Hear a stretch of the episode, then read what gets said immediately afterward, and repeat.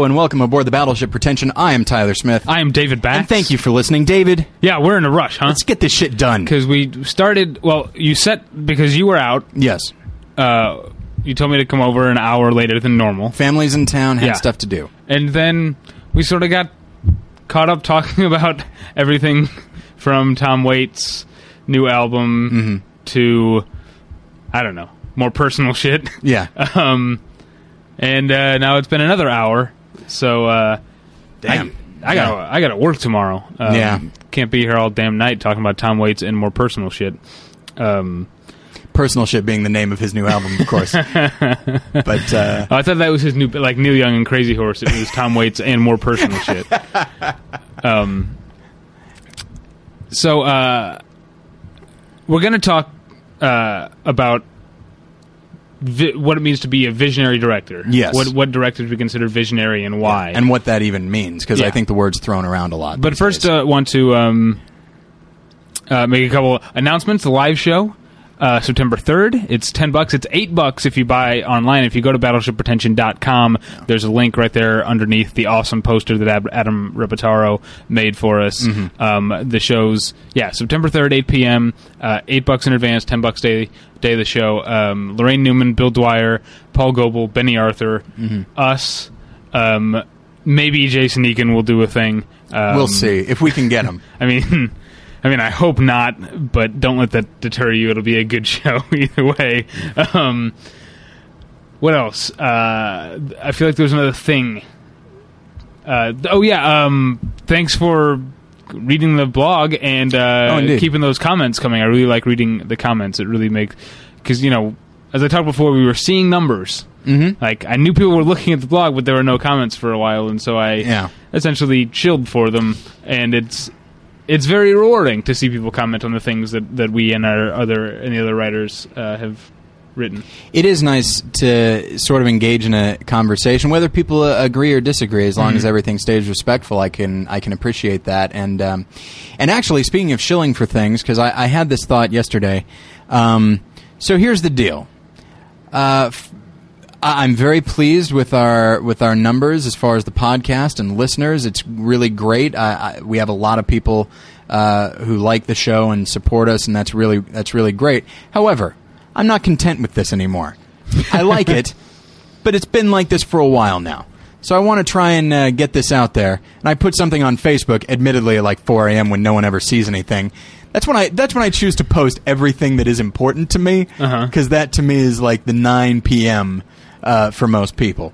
So so I'll put this out there. If you are a fan of the show, uh, talk about us on Facebook or Twitter. And what here's what I would say is uh, the last the people in your community.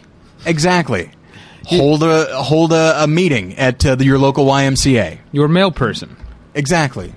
Um, your pastor, Oh, absolutely. Uh, your mayor. Obviously, write a letter to the mayor. Right, and your congressman. Yeah, yeah. But uh, and, like Who else?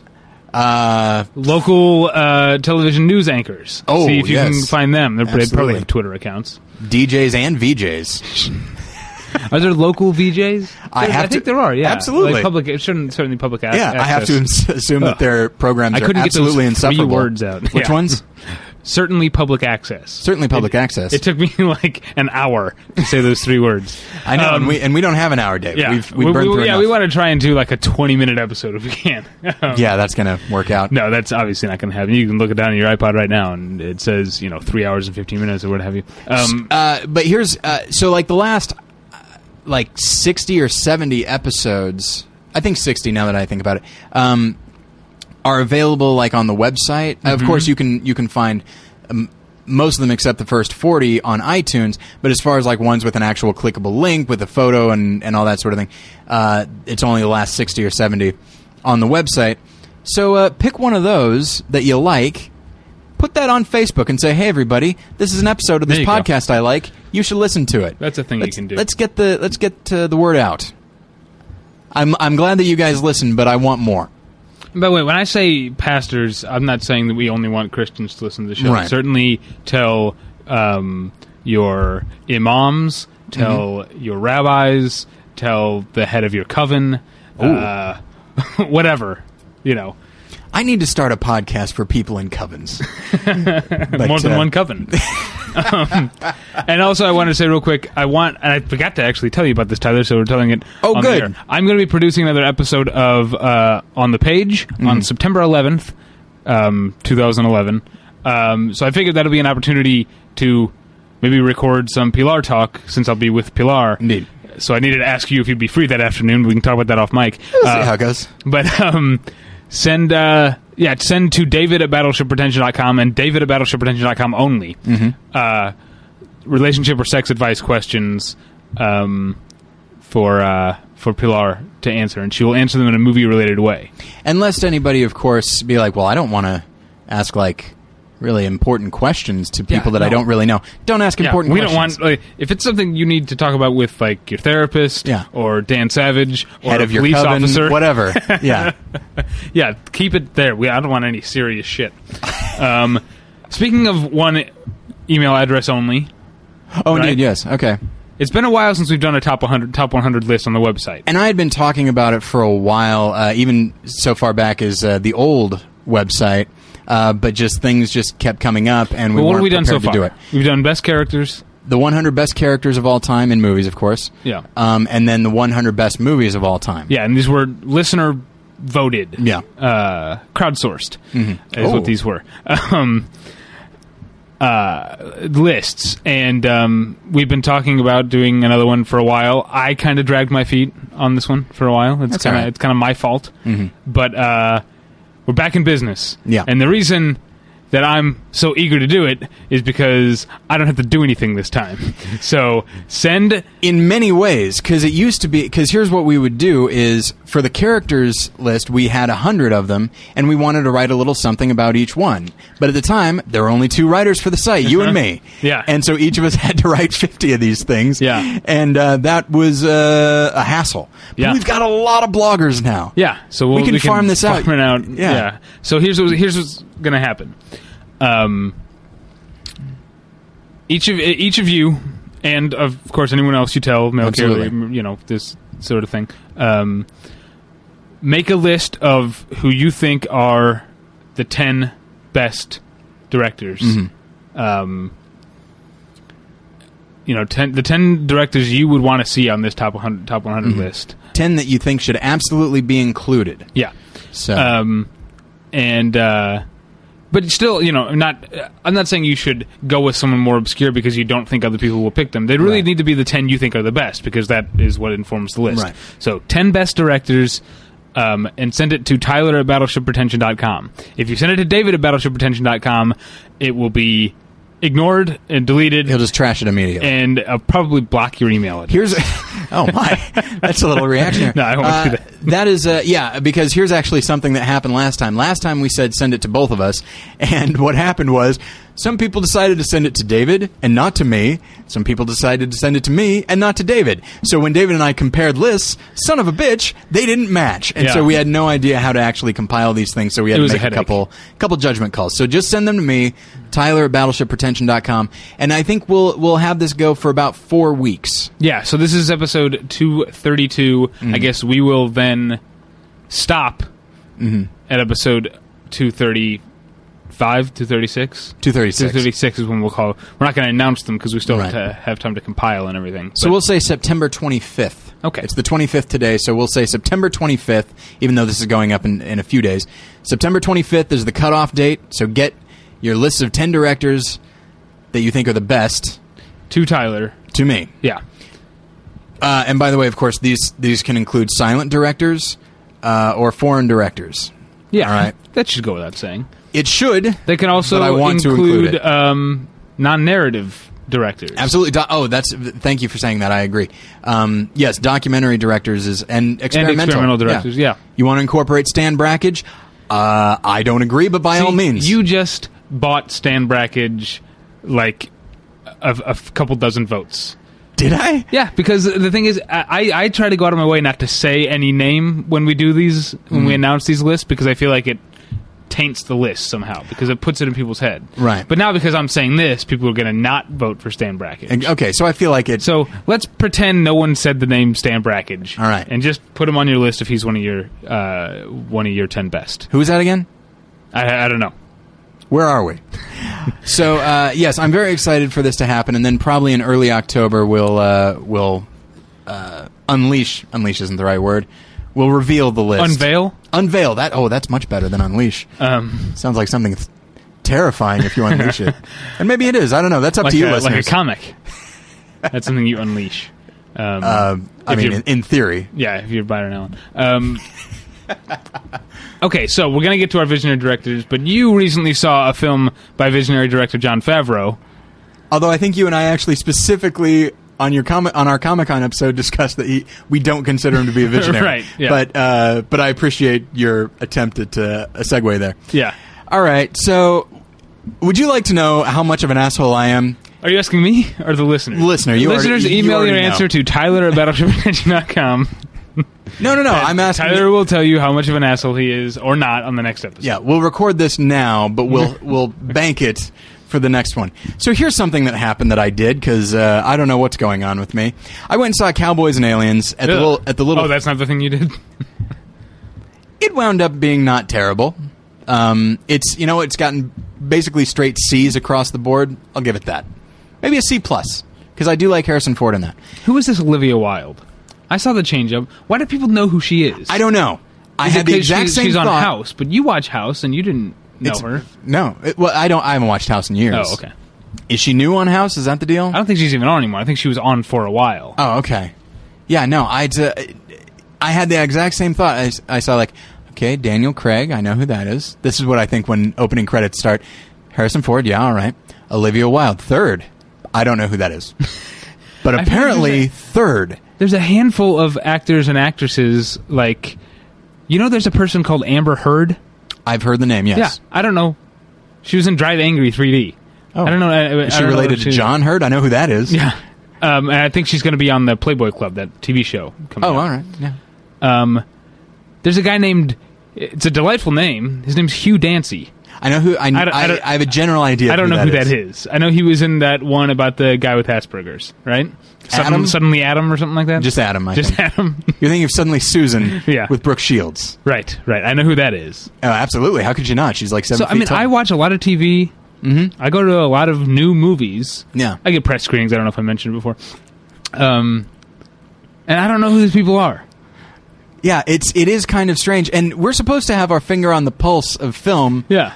But I guess, and here's the thing: what I'm going to say is going to sound really pompous, and I'll even try and say it in a pompous voice. Um, you know, I mean, I guess. Uh, well, we're talking about uh, things like exploitation in film, and discussing the films of F.W. Murnau. I guess everybody else is worried about uh, this Olivia Wilde person. So I figured if I say it in a pompous enough voice, it will make people be like, "Oh, he's self-aware. It's fine." I just find it weird when everyone seems to know who a person is when they haven't. I haven't seen them in. I mean, I saw the change up, and Olivia Wilde is in the change up. It's mm-hmm. not. There's nothing she could do. I mean, it's a dumb role in a mm-hmm. dumb movie. Like, I don't hold any. I don't have any ill will toward Olivia Wilde. Mm-hmm. It's more just a sort of bafflement as to how someone becomes known. Is it a function I'm of like the supposed to know. publicity machine? Like, w- is there something aside from the change up and I guess House where, that we are supposed to know about? Is there some I- other major I thing that just I completely feel isn't on like, our radar? Um,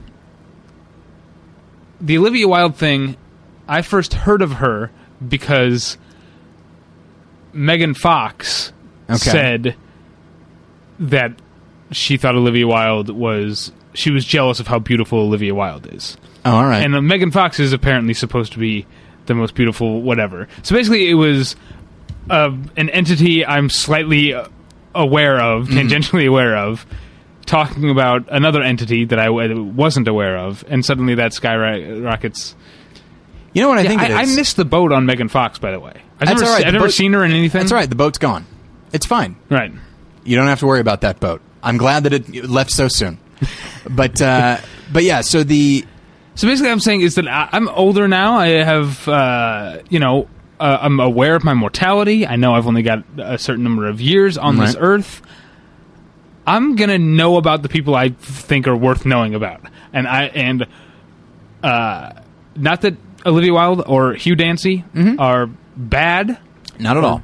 you know, garbage. Mm-hmm. But I'm just saying when there are, I've got my finger on the pulse enough that when Hugh Dancy is someone I need to pay attention to, I will be paying attention to him. Right.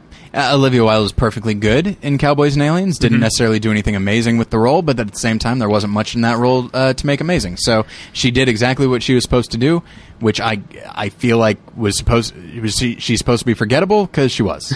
but that I don't think that's her fault. I think it's the character. Um, so uh, yeah, it's very strange. I do feel as though someone in the studio was just uh, was like standing at a bu- bus stop, being like. You know, I hear that Olivia Wilde's uh, going to be in Cowboys and Aliens. She's really something. And basically, they, just they go- send people out there, Yeah. like yeah, to say that, and people are like, oh, okay, I don't know who that is. Really? Wow. every, everyone knows. You should. She's pretty great. She's an up and comer. and then uh, before you know it, everyone's like, oh, Olivia Wilde. Olivia Wilde. yeah. So, but anyway, anyway, that's neither here nor there. Yeah, so you went to see Cowboys and Aliens. You loved it. Best movie of the year so no far. No question about it. Um, blows Jane Eyre right out of the water. Um, See, you know who I know? Mia Wasikowska. I know who that is.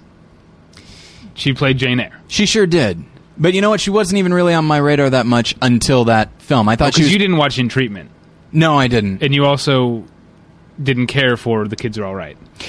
Uh, I liked pretty much all the acting, and the kids are all right. I didn't think that, and I think she did well with that role. And then, of course, you didn't see Alice in Wonderland, No. um, and she was fine in that as well. But I she was very good in Jane watched Eyre. In Treatment, you would have been on board the Mia Wasikowska train from the Okay. beginning, like I was. I do want to see in treatment. It's, uh, I'm frustrated that I haven't yet. Um, so anyway, uh, so I went and saw Cowboys and Aliens, and I went to a like a 9:50 screening on a Monday on I think a Monday night, and much to my surprise, it was pretty full. Mm-hmm. And I was sitting in a in an area sort of off to the side, not a lot of people there, and uh, I thought, all right, I don't hear a lot of talking even during the uh, trailers. Yeah. And if people don't talk during the trailer, they usually will not talk during the film. So I was very excited. The last 10 seconds of the last trailer, in runs this couple that sit right in front of me, like, except one seat over. So they're not right in front of me. They're not blocking any views. They're just right there. And immediately they start talking. Admittedly, whispering. So at least they understand. I guess I just shouldn't. They have t- some sense of shame. Exactly. Yeah. One. Uh, when I was telling my wife this, she said, "Well, doesn't that just condemn them more? That they have some sense, but not enough to be like, maybe we just shouldn't talk." Yeah. They know what they're doing is wrong. Right. And they do it anyway. So really, uh, so they're whispering a little bit, and then it sort of tails off, and that's and that's fine. But then it picks up again, maybe with forty-five minutes to go, and now they're just really, really talking a lot. Still talking whispering about how great the movie is, how great Olivia Wilde is in the movie. I have to assume so. Stay tuned. so I was thinking of like leaning over and saying, "I'm sorry, can you please be quiet?" I was thinking of saying "shush." I was thinking of kicking their chair. I didn't do any Shouldn't of you this. reach and snap right in front of their face? Isn't that your thing? I only do that with people I know. but not people you know super well. People you do no, that I, with no, people no. I you knew them. kind of know. I knew them Oh, very okay. well at the time. Okay. Um, That, have you told that story on the podcast? I think I did. Okay, yes. good. So People can go find it. I'm a bad person. Okay, Yeah, so no, that's a, uh, that's an awesome story. Ah, not with friends. Be like, oh, okay, I'm not going to tell that story. So I opted not to do anything because I know that this is not a good way of thinking. It was Cowboys and Aliens. Who gives a shit? It was three bucks. Who cares? You know what I mean? Uh-huh. I, I expect. I sort of expected it at this theater, and it wasn't a movie I cared that much about. I actually, when Jen and I went to that same theater and saw um, Morning Glory, which is actually a pretty good movie that both she and I wanted to see, and then like it just came and went at uh, regular price theaters. Um, and then it came to the three dollar one. It's like, oh, let's let's go see this. And we saw it mid afternoon. And then there was this woman and this man and woman talking, and I actually did go say something to them. You and the woman up on them. Uh, uh, apparently, this woman is never t- uh, was not aware of other people in the world, and I r- just shattered her view, and she was terrified of me, which is the, maybe the first time that's ever happened. I don't consider myself to be very intimidating, but uh, I was in a movie the other day, by the way, and Okay. there were some kids behind me. They're like 13. Such contempt on your face. Yeah. Uh, awful. I don't know why they're allowed out in the world without supervision at that age. Um, like 13, 14. School year's about to start, And, though. Don't worry. yeah, the movie was starting and they were talking. Mm-hmm. And I was like, okay, maybe it'll calm down as the movie starts. And it kind of wasn't. And I gave a dirty look. And I know the kid saw me and he kind of calmed down a little bit, but then he was talking again. And um, just as I was like, all right, I guess I'm going to have to have to actually say something. Just as I was thinking that, the guy next to me, who I didn't know, whipped around and in a thick Australian accent, which I can't do, Yeah. said, "Will you guys shut the fuck up?" and Mate? Did he call them mate? no, I would uh, no. He said w- uh, exactly that. Will you guys shut the fuck up in a thick Australian accent? And All it right. was so awesome. Did they? Did they? Yeah, they All right. It's pretty awesome. All right. So I didn't do any of that. And the movie was over, and oddly enough, almost as if they felt guilty, although I don't think that's the reason. Um, they these two like darted out of the theater, and I had made a decision in the last fifteen minutes of the show. Here's something I'm. Wait, so you're saying you you didn't stay through the credits for Cowboys and Aliens? I didn't. How do you know? How are you going to know how it ties into the Avengers? well done. Um, so, so they dart out, and everybody starts leaving. And I, what my plan is, my plan involves talking to them after the movie is over, and so that means I sort of have to dart after them. So they're in the parking lot before you even know it, and so I have to. I don't run, but I have to, you know, walk at a pretty brisk pace. And I finally, there they are, and I go, "Excuse me." and they look back. I'm like, "Hello," and and in my head, I'm like, "What are you doing?" And again, everybody, this is Tyler the asshole. So this is a couple, or This is a young couple, and immediately when they turned around, I'm like, "Oh, younger than I thought." Like they're probably uh, 19, 20, okay? uh, and maybe maybe 21, 22, but they looked young. Uh, in, the the backs of their heads made them look uh, 27, 28. Okay. Um, so much younger. So immediately I'm like, oh shoot, okay, well, but they're not so young that they're unaccountable for their behavior. Yeah. And so, but the minute they turn around, I'm like, I'm committed to this now. All right, here we go. I'm like, hello, my name is uh, Tyler Smith. I didn't say it like that. I'm not insane. Um, you kind of did, I'm sure. A oh, little no, bit. oh, I, I had to go into you yeah. laid it on a little bit? Yeah, because I needed to make it seem like I was there in some sort of official capacity. And I said, "Hello, my name is Tyler Smith. I actually I host a movie podcast called Battleship Pretension." I proceeded then to give them a card to show, "Look, I'm not insane. uh, well, I am insane, but I also host this." So- I've got it together to enough. I've got it together enough. Enough. That's old. That's you're old timey now. I've got it together enough that I've been able to organize getting business cards made. I'm at least that much a part of the world. Exactly, and they're good-looking business cards. So you know, I I have a job. I can hold down a job and pay money for these. Um, so I say I host a podcast called Battleship Pretension, and I actually uh, had a couple of questions for you, and they're like, "Uh, okay." I said, "So the show, as I said, it's movie related." And it's uh, and we talk about movies, but we also lately we've sort of been talking about how people see movies, uh, especially in sort of a modern technological age. Which, admittedly, we have talked about that with like you know Moises and stuff like that. Um, I might have played it up a little bit more, made it seem like that was a big component of the show. It is not. Although is today. it is today, and so so I said, uh, so I had a couple of uh, questions for you, if if you don't mind. And they said, sure. I said, now, admittedly, these questions might sound rude. I don't intend for them to. But you did. I didn't want them to be rude. Okay, and maybe the whole the whole uh, endeavor was rude, but Well, they were rude. They started it. Yeah. and so. Th- by the way, this story turns positive after a while. Okay. It's I'm enjoying it now. so far. Okay, good. So I say, all right. So I was seated near you in the theater, and I couldn't help but notice that you were talking. And they and and, and you know what? They immediately kind of like hung their heads and like, uh, yeah. And I was like, all right. They feel bad. I said, okay. I said, you know what? It's it's not even really that big of a deal to me. I'm not upset or anything. I said, it's Cowboys and Aliens, three dollar theater. I've actually somewhat come to expect it, and I don't care. And so, I was oh, I was maybe overplaying. So you sort of magnanimously let them know that they are a part of the world that you've become okay with. Yeah, yeah. Oh, I get. I That's get, gotta make them feel good. I don't think they, not that to not to imply that they're dumb, but I don't think they put it together. I can be very charming, David, Uh-huh. and so I really put I w- really went into blockbuster salesman mode. Okay. When and by the way, I was always the best salesman in the store. So, um, except this one girl who like used her attractiveness to make sales, but her sales never stuck. Never stuck.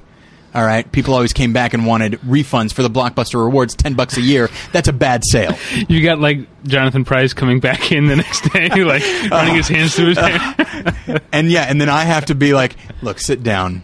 Some things are yours, and that's you know you have a bond with your wife, but some things are yours, and the blockbuster rewards is it. So, so I say I couldn't help that you were no, so you were talking, and I said if you, and I don't remember the the order uh, exactly what I said. I said okay. There are, I said the film nerd community of which I am very much a part really looks down on talking in, in movies. And I said, but often our first reaction is knee jerk anger, which as it happens is true. And and we and I said, but the fact is, like, we've built our lives around movies. I said, and I apologize, and I said, I apologize. I'm about to use the word average, and I'm sorry. I said, but you know, how often do you guys see movies? And they said, I don't know, a couple times a month. I'm like, all right. I'd say, and I'm like, that's about average. And you, so in that sense, again, no offense, you are the average moviegoer. I remember an interview with Harold Ramis once where he said that the average American goes to the movies five times a year. really? Yeah, All right. Well, I guess they go more. All right. Well, I guess but I think for average. probably for people that age, that's probably uh, a couple times a month is probably average. That's true. Yeah. Okay. And so, so I said, all right. And so, film nerds care more about this kind of thing than the average moviegoer, and I feel like we naturally just start to think ill of people that do it. And I know that our instinct is to just immediately get upset. And I said, so let me ask you something. Let's say I was upset by you guys talking. If I had shushed you, how would you have responded? And the guy said, he's like, uh, he's like, Not well, but that's just sort of who I am. I'm like, okay. If I had said, excuse me, can, but can you guys please keep it down? And then both of them said, like, that would have been fine. And we would have tried to keep it down. I said, okay, that's interesting. And I said, and of course, if I had simply said, shut up, you would have been upset. And he said, yeah, absolutely. I said, okay. And I said, I have another question, and this one is a little personal. You don't have to ask, you don't have to answer it if you don't want. What were you guys talking about? And he's like, well, we were kind of talking about like the movie and it's kind of dumb. We're kind of making fun of it. And I was like, okay, that's interesting. I said, what did you not like about it? He's like, it, it was just like so predictable. And I said, predictable. Interesting. And I said, I'm going to start thinking out loud if you'll allow me. And I said, that's interesting because the studio that made Cowboys and Aliens, even though it was based on a very successful comic book that's sort of smaller, right? I don't know anything about. Okay. Um, it's uh, the studio would have basically, especially with summer blockbusters, would have you believe that for the average film goer, explosions are it. Explosions and you know attractive Olivia Olivia Wilde. I didn't say that, but like you know, but you were talking i- about the film being predictable and wishing it were better. And he said, "Yeah." And I said, "Okay." What is a movie to you? What would you like a movie to be? And he said, he's like, I like a movie with like a good story and characters that I care about, and that's what you know, and and where I can't see everything coming from a mile away, and and so immediately, I'm t- I'm, not, I'm talking to you now, David. Immediately, my attitude changed. Now, don't get me wrong. I don't think they should have been talking, but immediately I was like, you know, the film the film nerd community tends to, I think, stereotype people. If you are talking in a movie, chances are you don't value movies, and you and you're an idiot. That's the attitude we usually take. Yeah, This guy, that's true. I don't know if this is I don't know if this is true. I'm I'm sort of I'm sort of uh, I don't know jumping to a conclusion, but in theory, if this movie had been better and if it had had a, a story that he was interested in and characters that he cared about, he wouldn't have had anything to say. He would have been, been much more interested and in, in, invested in what was happening on screen. And so, Well, did you tell him about Miranda July's The Future? no, I did tell him about uh, Rise of the Planet of the Apes.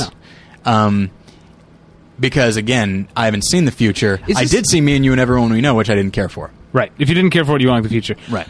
Side tangent. Okay. And then maybe we'll talk about the topic, but who cares at this point? We're half an hour into the show. All right, yeah. Um, this has been the summer of uh, that movie you thought was going to be terrible. Apparently, isn't as bad as you thought. Like, Well, I didn't think Planet of the Apes was going to be terrible. Okay, Planet of the Apes. Um, uh, what else? Like Thor. Mm-hmm. Um, I feel like there are more. The Help. I've heard some good things about. Uh, Fright Night. People are loving. Yeah.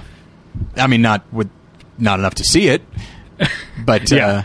uh, But I feel like it, I mean I don't, I don't know. I think it might still end up being considered a bomb. But I feel like the um, the word of mouth has been so good that Fright Night could be a It bit of a sleeper. yeah, it might stick around. Actually, it came out at the right time of year for it to stick around. Yeah, it's. Uh, I mean, yeah. Everything I hear, everyone I know who saw it, who's seen it, has said great, great things about Yeah, it. Yeah, I actually, I mean, enough that I actually want to see it, and I might go see it in the theater. Yeah. But yeah, even like Transformers Three, people were like, "It's not nearly as bad as the right. first two. And I mean, even even you and I know that you that I like it more than you. But X Men First Class, which did not look at I- uh, did not look good at all to me. I, it lived up to that for me. I didn't like it.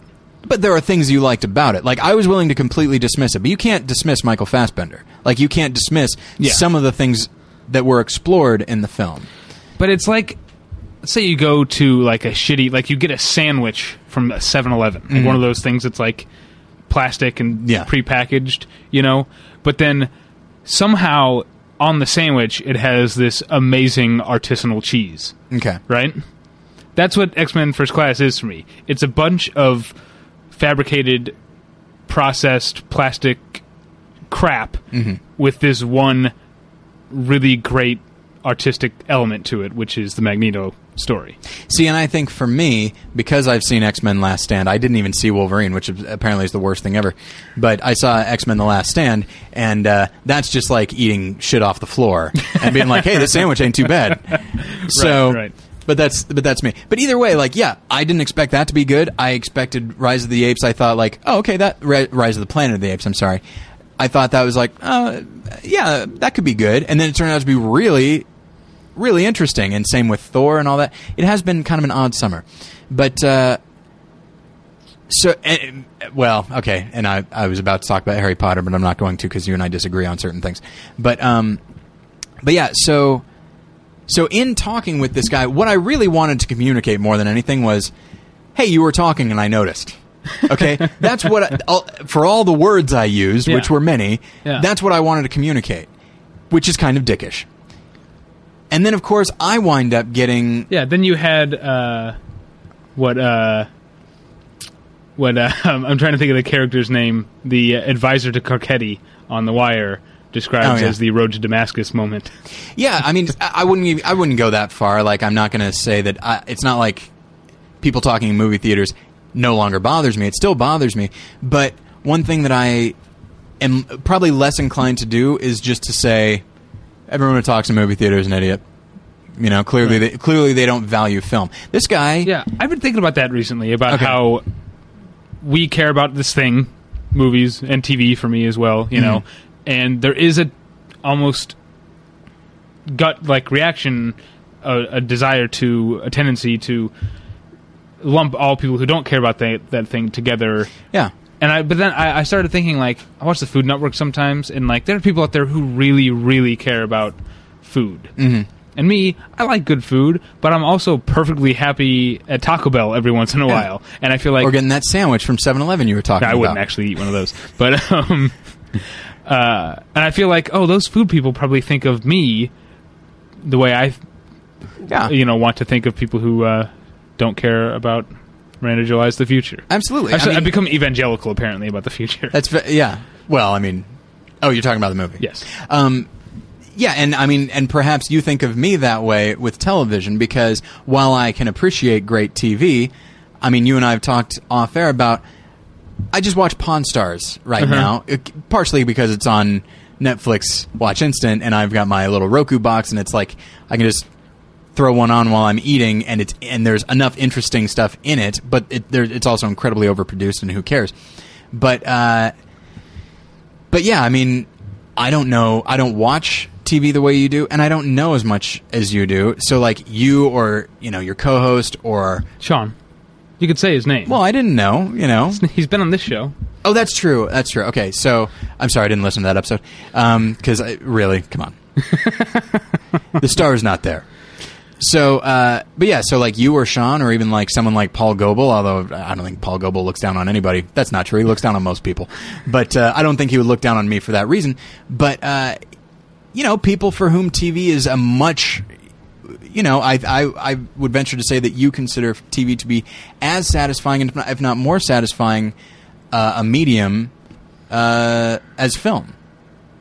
It's as as as satisfying. Okay. Or it has it has the same potential to be Okay. satisfying to me. And so, so yeah, I and I think, and actually, I, I recorded sort of a, I think I called it a mini-sode of more than one lesson that sort of addresses what what I would refer to as like the us and them mentality, hmm. who, regardless of who them might be. And it's like, yeah, we, we're sort of the them to any number of people. Mm-hmm. So maybe we should try to have a better attitude towards our them, you know. And for movie nerds, people who don't take movies as seriously as we do, not to imply they don't take it seriously at all, but also people who may talk during movies, like that, that may be behavior that we don't like and are very upset by, and we should try to change, of course. But that doesn't necessarily mean that they should just be written off as people, you know. And don't get me wrong, I've listened to that. Uh, that Alamo Drafthouse message by that girl who got thrown out for texting. Look, I've listened to that, and I'm sure there are plenty of people like that. But, uh, but yeah. So talking with these quote unquote average moviegoers, in what started as me wanting to communicate something to them, and maybe I did, I don't know. It wound up uh, communicating something to me that I think was actually much deeper than I. Ever, I don't know. It wound up being a very interesting experience for me. So sorry for talking so long about it. Uh, let's. Uh, it was a, it was a good it was a good topic. Maybe I'll bill this as being a dual topic Okay. when when I write up the description. Kind of like when I saw uh, the B52s and the Pretenders in concert. It wasn't one opening for the other. It was bill. It was a double bill. That's Okay. how it was. But really, the B52s went on last. So Right. Of course. Yeah. They're the, they're the headliners. yeah. So. Um, But That's how it works. Uh, the B-52s, I guess, are more popular and put on a big show. And I like the B-52s. Mm-hmm. But I think if I had to pick, if someone said you can either never hear, you have to pick one band, the other one you can never hear again the rest of your life. I think I'd, I like the Pretenders more. oh, all right. I don't know enough about either one of them. Yeah. Anyway, All right. let's get into it. Finally, let's just let's just glance on uh, on this topic, like skip across the surface of this topic. I'm fine and then, with that. and then wrap it up. Yeah, because when you're using words like Tired. visionaries, you really just want to have a glancing. But okay, uh, let's.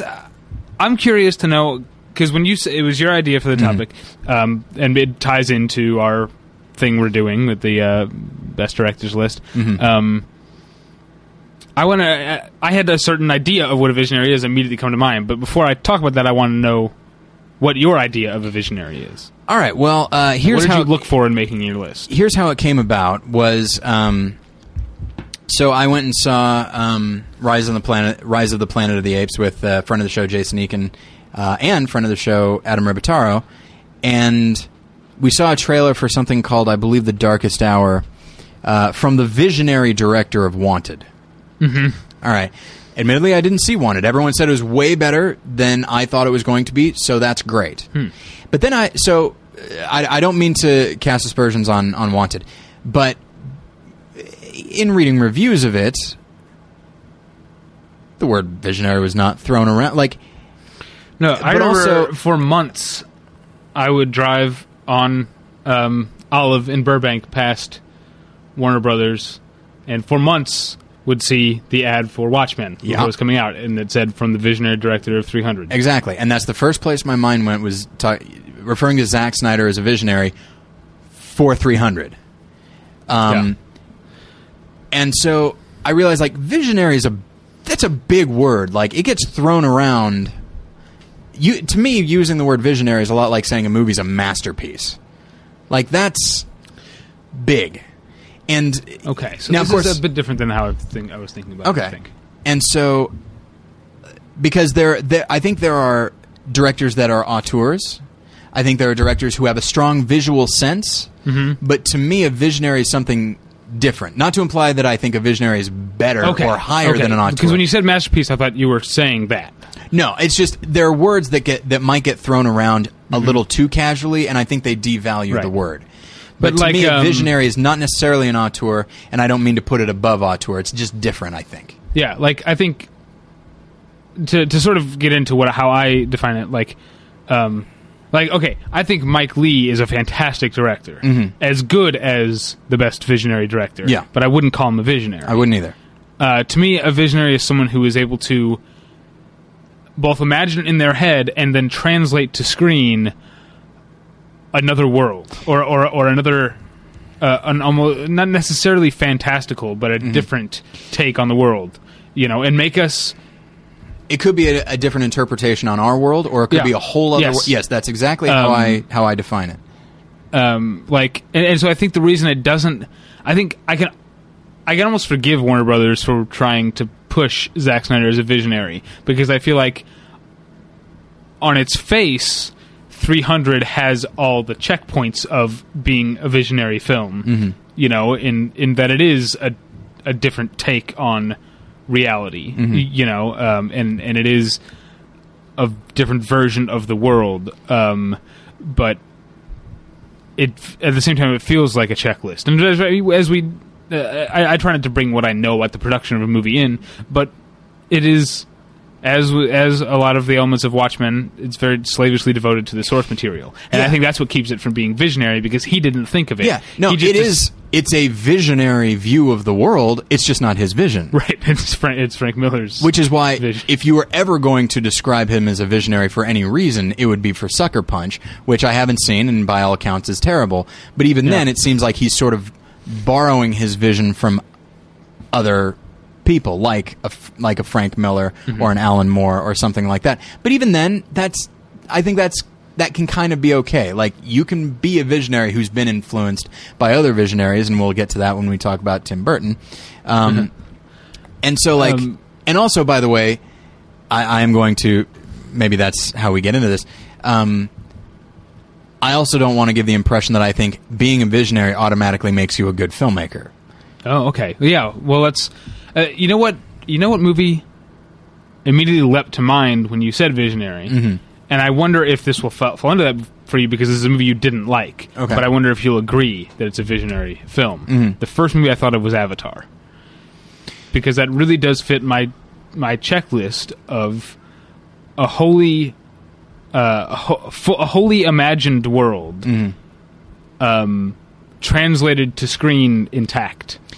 And I think that's, I do think that is, uh, James Cam- Cameron was on my list, although he's not on my list now. Um, when I was first thinking of, of filmmakers, uh, he was on, on my list, and I was thinking, like, okay, well, what are some of the other movies that he's made? And when I think of The Abyss and Aliens and Avatar and Titanic and Terminator, I, I would venture to say that he is uh, that he is a visionary because he does have. It's not merely a strong visual sense. Michael Mann has a strong visual sense, but I don't think he's. A, I don't think he's a visionary. Um, Right. he's. I'd say he's an auteur. I'd say he's got a great visual sense that he has he, an amazing way of telling a story visually. But that's different than seeing our world or creating another world in a completely, completely So- different way. Do you think? Because I'm think uh, you know I've got examples that I want to talk about, but I'm trying to think. Do you think there has to be an element of the fantastical to be visionary? Uh, no. Okay, I, well, give me some examples of people who aren't, because I, everyone that I had wanted to talk about has elements of the fantastical, but not necessarily. You know what? Um, I recently watched um, an amazing movie that would be if we were to. You know, maybe we should. We, I, I got an email recently asking us if we were gonna, ever going to redo our top ten of all time, which we did for our one year anniversary. Yeah, mine has changed since then. And uh, there are definitely some. Ch- and here's one that might be a contender. Maybe episode two fifty. Okay. Um, I watched um, uh, The Young Girls of Rochefort. Oh, okay, yeah. And I don't think, I mean, Episode two forty. that's a little teaser, yeah. Um, yeah, who are we doing? Uh, Is it?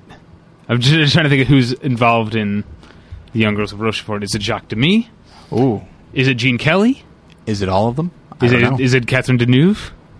Who could it be? I don't know. Yeah. Anyway, um, and now that's a musical, so in that sense, it's fantastical. Yeah. But um, it's also a musical that doesn't take place on another planet, or you know, it's not Wizard of Oz where they go to another whatever. Right. Um, it's our world. It's just a sort of more vibrant, more colorful, and more uh, coincidental in a sort of whimsical way world that is again like these things I'm talking about, Avatar and whatnot, fully realized and fully translated. And I think uh, so. My example. Uh, oh, sorry. And Jacques Demy also made um, another great movie um, that I didn't watch recently. So I don't know. Is it because I've seen it before? What? Is it because it's Jacques Demy? Is it because it's also Catherine Deneuve? You don't know who our next profile is going to be. Um, but uh, Donkey Skin, which is fantastical. It's a fairy tale world, except that they also like have telephones and helicopters. Like it's sort of like. Um,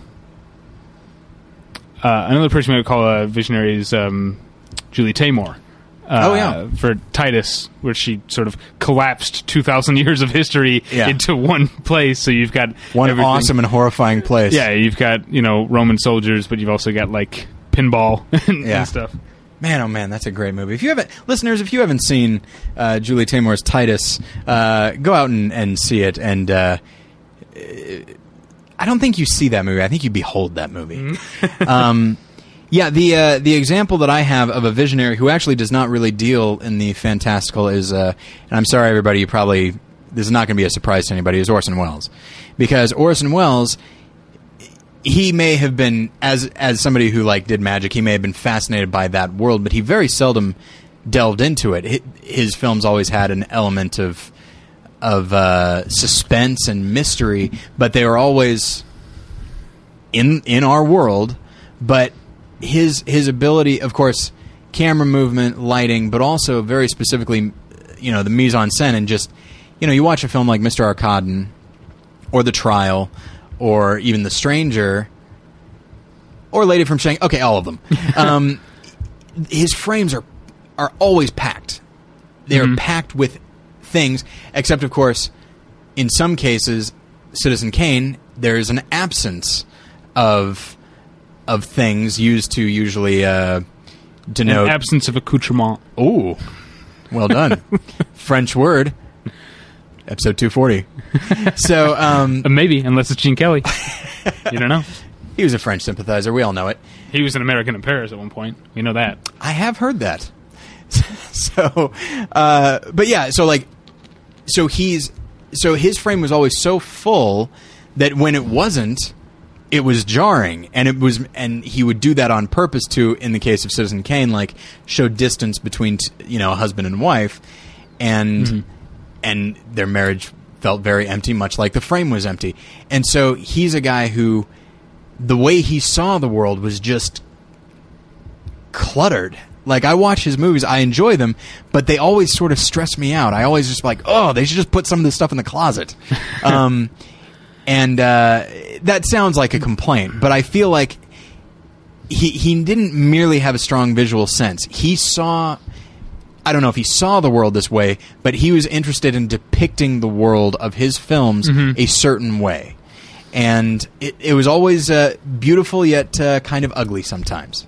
Um, But no, no fantastical elements. you know who your the cluttered frame reminds me of, and someone I thought you were going to talk about because I looked down at your list there, and the first thing you have written is Tim Burton, but it's in your handwriting, and I thought it said The Burbs.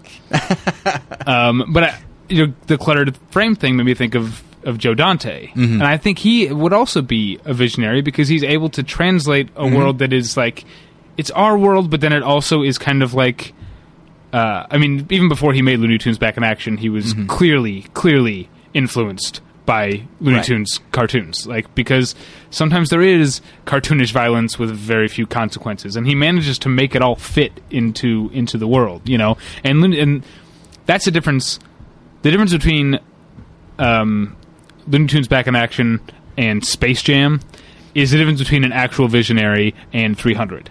Yeah. Because Space Jam is a, a sort of uh, a bad like simulacrum of of the Looney Tunes cartoons, whereas Joe Dante is uh, actually using the inspiration and the milieu. I just keep using French words apparently. Oh, um, Sacre bleu. and then filtering it through his own worldview to make his own take on the Looney Tunes world, and it actually ends up feeling more like Looney Tunes than the uh, obvious and cynical Space Jam, which is really a terrible movie. I haven't. I never saw Space Jam. Yeah, I mean, I saw it when I was younger and didn't like it, but then as I've gotten older and like uh, when I went to film school, I have as I gained more and, and more of an appreciation for Looney Tunes cartoons, you know, because they're they're great. They're not just good for kids; they're amazing cartoons. Yeah. and some of the greatest things that the animation as an art form has produced.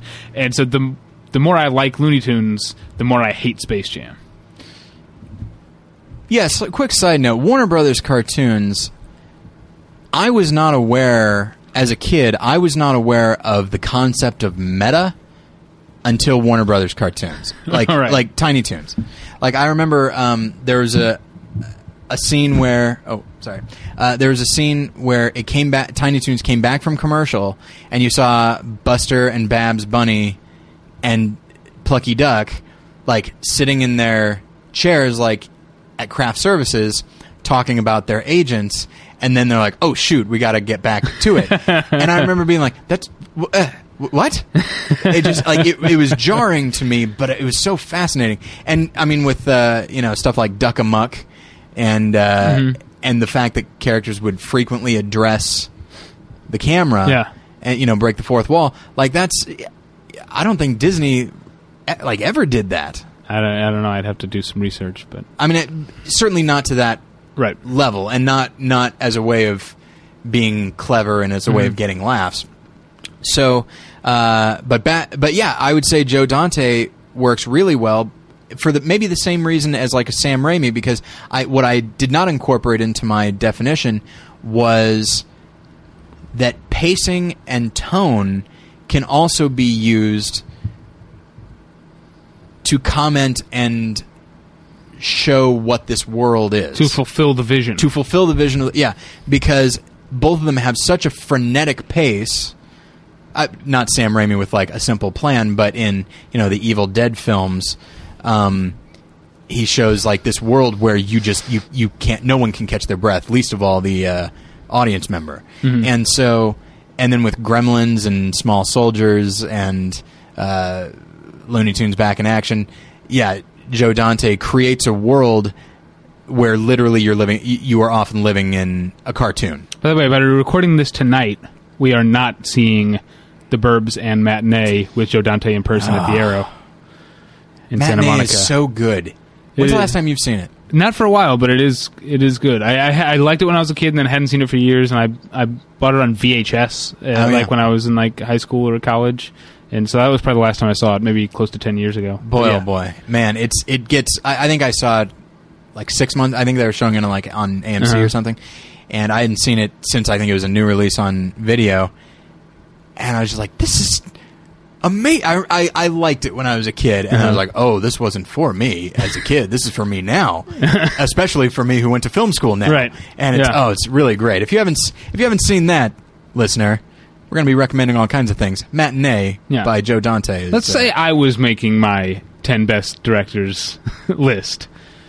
Let's just say yeah Joe Dante would have a place on it. Absolutely, kick Stan Brakhage right out of there. so, um, but yeah, uh, so one of the questions that you asked initially was, uh, are there any who don't incorporate sort of a fantastical element? And I think there are some, but I think by and large, it's, You know, um, who because I was thinking about that after I said it, and I think um, uh, uh, Michael Antonioni Mm-hmm. could, is a director that could be considered a visionary without making films that are fantastical, like uh, like your uh, Red Desert or um, I don't know which of the ones have I seen. yeah, yeah. I never forget. Did he do you you never forget. what? You never forget.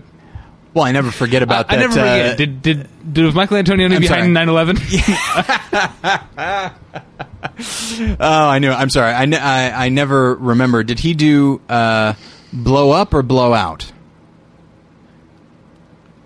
um, I don't know. Or did he do both? Oh, he did no. He did blow up. He did blow up. Yeah. Okay. Uh, Who did blow, out? blow out? out. we got to have to cut this because we sound like a bunch of couple of fucking morons. Yeah, he did blow up. Uh, who did blow out? De Palma? Oh, you know, what I think it was. Yeah, that's the John Travolta one. Yeah, yeah, yeah. That's because okay, listeners, I'm not stupid. I just haven't seen either of those films, so I get them confused. right. I haven't seen them either. so- And I get to. And here's how stupid I am. There's a third film that I get them confused with. Do you know what it is? blown away. Blown away. I get those three mixed up all the time. That's one where uh, John Travolta has to go against uh, David Hemmings, who is uh, a mad bomber. yeah, that's right. Um, so Um, so yeah, uh, Antonioni. There you go. I would. Say, I also on my list. I've got a couple. I've got David Lean, who I was reluctant putting him on here because there was no supernatural element.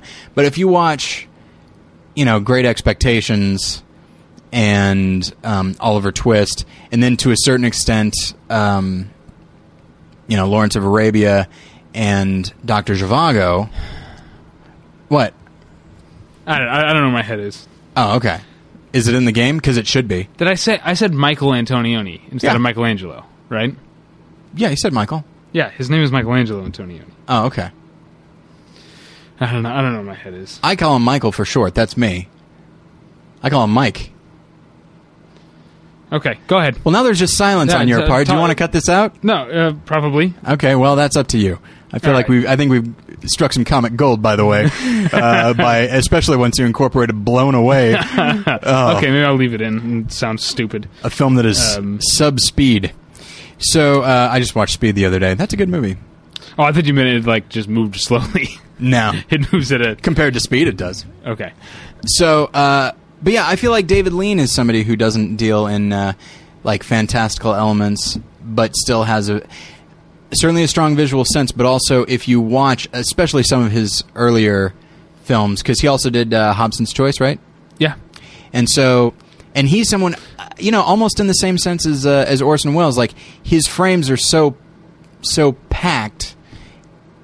In many ways, it makes perfect sense that he would be the Yeah. guy that you turn to for Dick, uh, for Dickens adaptations because Dickens uh, stories were always so full, and you could always get a sense of the city and and how it's just overcrowded, and it was, you know, packed with uh, street urchins and stuff like that. It just it made sense that you would get David David Lean to realize that vision. Although I did just say it was a vision that maybe belonged more to Charles Dickens than David Lean. Yeah.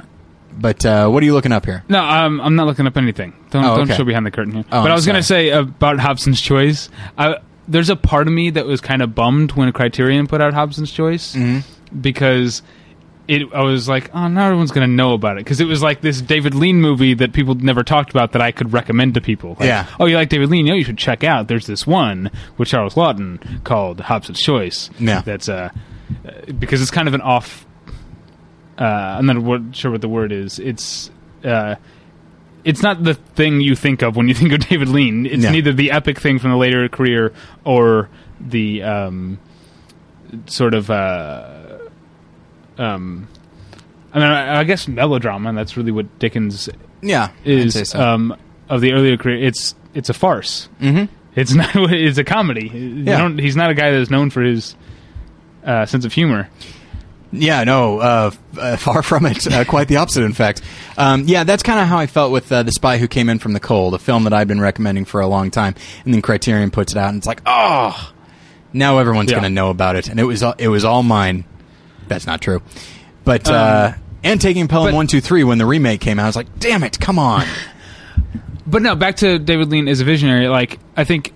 Um, Would you agree that you, do you think he Yeah, is? and I was 'Cause going to give an example. I was iffy um, about it. That uh, um, you know, cinematography plays in, I'm certainly with Antonioni, um, a lot. And there's the story of uh, Nicolas Roeg, who went on to be a fantastic director in his own right and a mm-hmm. visionary in his own right, I would say, um, was fired as cinematographer for Doctor Zhivago. Mm-hmm. because David Lean had a vision in his head, hmm. and Nicolas Roeg was bucking against it. And basically, you had you had two visionaries, one currently working visionary director and one mm-hmm. visionary cinematographer who would later become a visionary director, butting heads, and one vision had to win out over the other. And much like the train plowing through the snows of Russia, David Lean uh, steamrolled Nicolas Roeg and said, "Off, off with you. Go make, uh, go make. Don't look back. Which you know, Don't look. Don't look now. Uh, what is with me today? I don't know. And ju- and to think, a mere thirty minutes ago, you were regaling us in uh, French words. Although I probably don't, just sounded, don't look now. Because you know what I was thinking of? Don't look back as something, right? I was thinking of uh, look back in anger. Ah, yes. Which you and I watched together. We did. when we first moved to Chicago and didn't know anybody but each other. Yeah. Do you think back on that as a depressing time? You know what I was thinking the other day? I remembered that uh, you, sweetheart that you are. Is this going to make me look bad? No, it's gonna make you look great, All right. like a really nice guy. Okay. You would almost like we were a couple that had fou- fought. When you would come back to the apartment with more RC Cola, because we were always going out for more RC Cola. Damn right. Um, you would Clarkport Pantry. you would buy me a king size Snickers sometimes because you knew I liked them. Yeah, let me. You made it sound as though you and I had a fight. I'm like, I'll buy him a Snickers. That'll. th- That No, but it just- it's a peace offering of sorts. But it kind of was in a way. We did in- fight a lot in, a nice yes. way. Oh, we oh we yelled at each other. Yes. Uh, it was it was tense. It's pretty rough. Yeah. yeah, maybe that was a depressing time. I did make a 70 minute film about it, but uh, which you can find on my YouTube channel. I don't know. I don't remember what it's called. But uh, yeah, well, I, I appreciate uh, you you remembering that. That's very nice. You know, I remember because I went to the convenience, uh, convenience store the other day, and they don't do king size Snickers anymore. They have these Snickers. Mike Schmidt was talking about it his podcast. Mhm. That it's two in a pack. It's like two slightly smaller than normal Snickers that make the size of a king size. It's like, why not just get the king size? It was Yeah. awesome. I'll I'll permit that kind of thing with a Twix Sure, because yeah. it's already been established. But they're established. side by side. This is like this is uh, you pick it up. It's almost as if the bar's Oh, been like broken you broke in half. Oh, I'm sure a number of people are like, oh my gosh, I've broken my. I, I didn't. Yeah. mean- I didn't mean to. I'm sorry. But the thing is, the Snickers wouldn't really break like that. It's not a Butterfinger. Right. A Snickers got caramel, It, it sure does. so it's gonna, it's not going to break in half clean like that. This is what happens. Dumbest what happens when we record late. Oh my gosh! I didn't think an hour was going to make that much. I'll go. Although I guess it was two hours. So, um, so yeah. Now uh, another David Lean type director. Oh, and real quick, yeah, like uh, Do- I think Doctor Zhivago might be one of the most visionary things he did because when you think of, I don't remember exactly what the sequence is called, like the Ice Palace sequence. I mean that, and one could say that even has an otherworldly quality to it. Yeah. Um, but uh, but yeah, like that's another director could have just been like, oh yeah, it's a place. It's uh, yeah, it's really cold, but uh, and that's it. But he Yeah. really wanted it to seem like this, almost a fairy tale uh, location in the midst of a very depressing story. Yeah. But uh, I, I love Dr. Zhivago for a lot of these visionary reasons, but it's sort of it's Dr. Zhivago's good. It's a good movie. Mhm. It's not. I mean, th- this is the guy who made, in terms of these epics, he made Lawrence of Arabia and Bridge on the River Kwai. yeah, Like it does. It's nowhere near that. It it at times it's uh, a little too slow and tedious. Mhm. It's not a perfect film, but it's sort of like Gone with the Wind in that sense. That they're yeah. both movies that I th- recommend that people watch, even though I know that they're not perfect. Uh, in in a lot of ways, but uh, what the, what I was going to get at there is that you know when he made Doctor Zhivago, he'd already made um, Lawrence of Arabia, Mhm. and so I think that's why he sort of had the the the budget and the ego to do these incredible set pieces Yeah. um, that he did in Doctor Zhivago. And you remember And- them. You know, Yeah. that's that's the thing is they don't, even though they are maybe a little too too ambitious, if there is Yeah. such a thing. Well, I, I think there is, and I'm going to give an example There of another um, film that I would definitely call uh, visionary, even though it's very much reality, I guess. But um, it is depicted through it is the world depicted in through these through the director's eyes. It's not a very good movie though, Mhm. even though it has its defenders, uh, and that's Heaven's Gate, um, the Michael Cimino film, Mhm. which, like I said, has its has its defenders. There's been this sort of, and I don't know if it was with the director's cut, the you know like four hour or whatever director's cut, Right. which I watched. Uh, there's this sort of revisionist like, no, it's not that bad, even though we probably grew up as film fans reading about it, only really reading about Heaven's Gate as a bomb in the movie that ruined United Artists. Yeah. But really one of the many. United Artists just shoots itself in the foot every 10 years or so. um, uh, but that's that's the same thing. It's like he made The Deer Hunter, which is um, also, in my opinion, an overrated film. But uh, Well, there's a difference between overrated and an absolute, just a insane. Right, but Heaven's Gate is not horrible. It has amazing sequences in it Okay. and some really fantastic stuff, but it does seem like um it seems like the result of someone who has gotten uh he has too much power and too much ego to to hear the word no ever. you know, and that's that's the problem with with Heaven's Gate. That so I think it is still a visionary film, just it's not entirely successful. Okay. Much like Doctor Zhivago, although Doctor Zhivago is way better than Heaven's Gate. Mm-hmm. If we're ranking, it's just so arbitrary.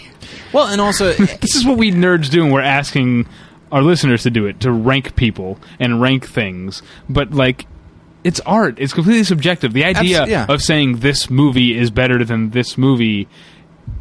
Like Oh. it's all we do, but really, it's kind of silly that we even do that. you know, and here's the thing: like the to, like the top hundred. I mean, I mean, I guess I guess we do rank them, but I tend to look at top hundred lists. I don't look at even if they are in order. I just like, well, here's a list of things I need to engage in. Uh huh. you know and, and one could say is like yeah but what about why not 150 it's like well I- because this is a good starting point. It's like the afi And top some of us 100 had to get some sleep at some point. that's true. It's- yeah i need i need to try and be a good husband. And so uh, yeah i mean that's actually that's why i'm on board with like the afi top 100 because it's just like it came out in 98 the the first one came out in 98 um, right when I was I was a couple years into like my movie thing. Um, fa- I was gonna say phase, but it's like I guess I'm still in it. Uh, but uh, and it it served a purpose, and so with with especially with the list of characters, I, I kind of enjoy that sort of thing. Is someone's like, oh, a, like this, and actually this kind of feeds into Doctor Zhivago. I'm not a huge fan of the film. Of course, visually it's beautiful. Man, I like uh, Rod Steiger's character in that, and um, Tom uh, Courtenay. Yeah. If that's I, is it Courtney or Courtenay? Like it's, I've always said Courtenay, but I'm Okay. probably wrong. um, like both of those characters. I said are, Mira Nair for years before Josh Fadem pointed out that it's Nair. Oh yeah, whatever. You're from St. Louis, you know, St. Louis, depending on where you're from. Saint Louis. Not really. That's how I say it. But uh, Named after Louis the Ninth. oh, All right. was he a saint? Yeah, that he was canonized. What do you oh. know? Nothing. You don't know Obviously. about anything about saints. No, I don't. Why does that surprise you that Louis the Ninth was a saint? He was a king. Yeah, plenty of Kings kings. were they were sainted. Anybody can be canonized. They I know, but was it just an automatic thing because he was a king? no, not Okay. Not every. We'd have fourteen Saint Louis. Yeah, that's true. No, we'd have That'd be- sixteen. It didn't stop after fourteen. There was. It probably stopped after sixteen because he got his head cut off. Probably yes. So maybe the, Maybe throw a sainthood his way just to make him feel there better. was a certain stigma attached to the Louis name after sixteen. just uh, just a lot of collar loosening. He's like, mm, oh, no, he's fine. right, this is fucking ridiculous. Let's get back. Sorry. Um, okay, well, so actually, so far we've talked about visionaries that are specifically not fantastical. Um, Yeah. And so, We've also talked about. I want to say Okay. something real quick. and then I'll just let you because I've I, I'm the one who came in with no list, and yet I've completely like you know run the run the board on this conversation. I, have barely let you talk. I All feel like. Um, but another thing we've talked about David Lean, James Cameron, Michael Cimino, a lot of really long movies, you know. Um, but I want to bring it back to these visionary, and, and so that's who's often thought of as visionaries. But I want to bring it back to this comedy thing, like Joe Dante, because in order to create a comedic world that's also believable, is a tough thing to do. Yeah. Um, you either do a you know um, a thing like Armando Ian- Iannucci did within the Loop, where you make it very much uh, within our reality, or you have to heighten things and keeping all those plates spinning and keeping it seem consistent. It could be a tough thing, and Joe Dante's good at it. Another guy who's good at it, and I think definitely has earned the title visionary after Scott Pilgrim, is Edgar Wright. Oh, you know, I didn't even think of that, but you're absolutely right. Um, he he does in all you know, in all three of his films, he creates a, a world that, like I mean, an alternate reality. Yeah. Um, I mean, his films are just as cartoonish, if not more so, than Joe Dante. And I'm. Do you know if he uh, if he cites Joe Dante as a, as an influence? I don't know. I'd like to ask him. it, it feels like he would. I don't see how he couldn't, um, especially with something like like uh, Hot Fuzz. I mean, just the way he uses, uh, you know, editing and, and pacing. Um, yeah, no, you're absolutely right. Where just these worlds where anything can happen, often does, and uh, man, now I'm kicking myself for having not thought about that. And yeah, it's actually now that I look at this, a lot of these, uh, a lot of the filmmakers on my list tend to make like longer films that are a little, for lack of a better word, self-serious. Um, yeah, that's interesting, and I don't, and I don't think of comedy that way. Maybe, uh, maybe because like, uh, in many cases for comedy, this is one theory of comedy. I don't know if it's if I would say it's absolutely true. Um, for comedy for a comedy to really be funny, it needs to have some sort of grounding in reality. So even if something is is uh, otherworldly, it needs to have something recognizable to us. And I guess in Shaun of the Dead, it's it's mostly Shaun. But there's there's emotional truth to all his movies. Yeah, you know and i mean uh, joe dante makes movies um, whereas edgar wright makes movies that are actually pretty complex and nuanced character studies Yeah. joe dante makes movies about universal themes i think you know or, or, or has things pop up um, that you know the, the the characters might not be super deep in joe dante's movies and i don't think he aims for them to be but the things that they feel you know the i you know gizmo is adorable and that's not just he sure is. Joe Dante didn't just make him that way um, to sell toys, or even just as a contrast to what the Gremlins become. Um, he he he did that because uh, it makes us immediately understand what the stakes are and um, what um, uh, Billy's um, relationship is, and and it, it- toward uh, toward Gizmo, and also and, and by extension toward the world. Because if Billy is the kind of guy who cares about this defenseless, innocent, and adorable thing, then uh, he's our guy. You know. Right. So. Uh, uh, I can't remember where this all started, but um, oh, about what grounds it grounds these Yeah. movies in, in reality. I think yeah, it's it's um, well observed characters in uh, in Edgar Wright's movies and its universal themes in Joe Dante's movies. Okay. Yeah, and that uh, yeah, and that that makes sense to me. Um, so real quick, because I know we've, we're probably going pretty long, right? Yeah, eh, at this point, fuck it. You just talk about Snickers bars. Damn right, we'll talk about Snickers bars. Let's do it. Um, but uh, so, of course, uh, I did mention Tim Burton uh, at you know near the beginning of this discussion. Uh, who Timely. What with um, this new Planet of the Apes movie out? man, it's such a great companion piece to Because everyone uh, was saying, like, I think that I talked about how it overcame expectations. Because everyone was saying there's no way it's going to be as good as Tim Burton's Planet of the Apes. Here's what's here's how here's how bad that movie was. Not only do people not think of it when they think of Planet of the Apes films, they don't think of it when they think of Tim Burton films.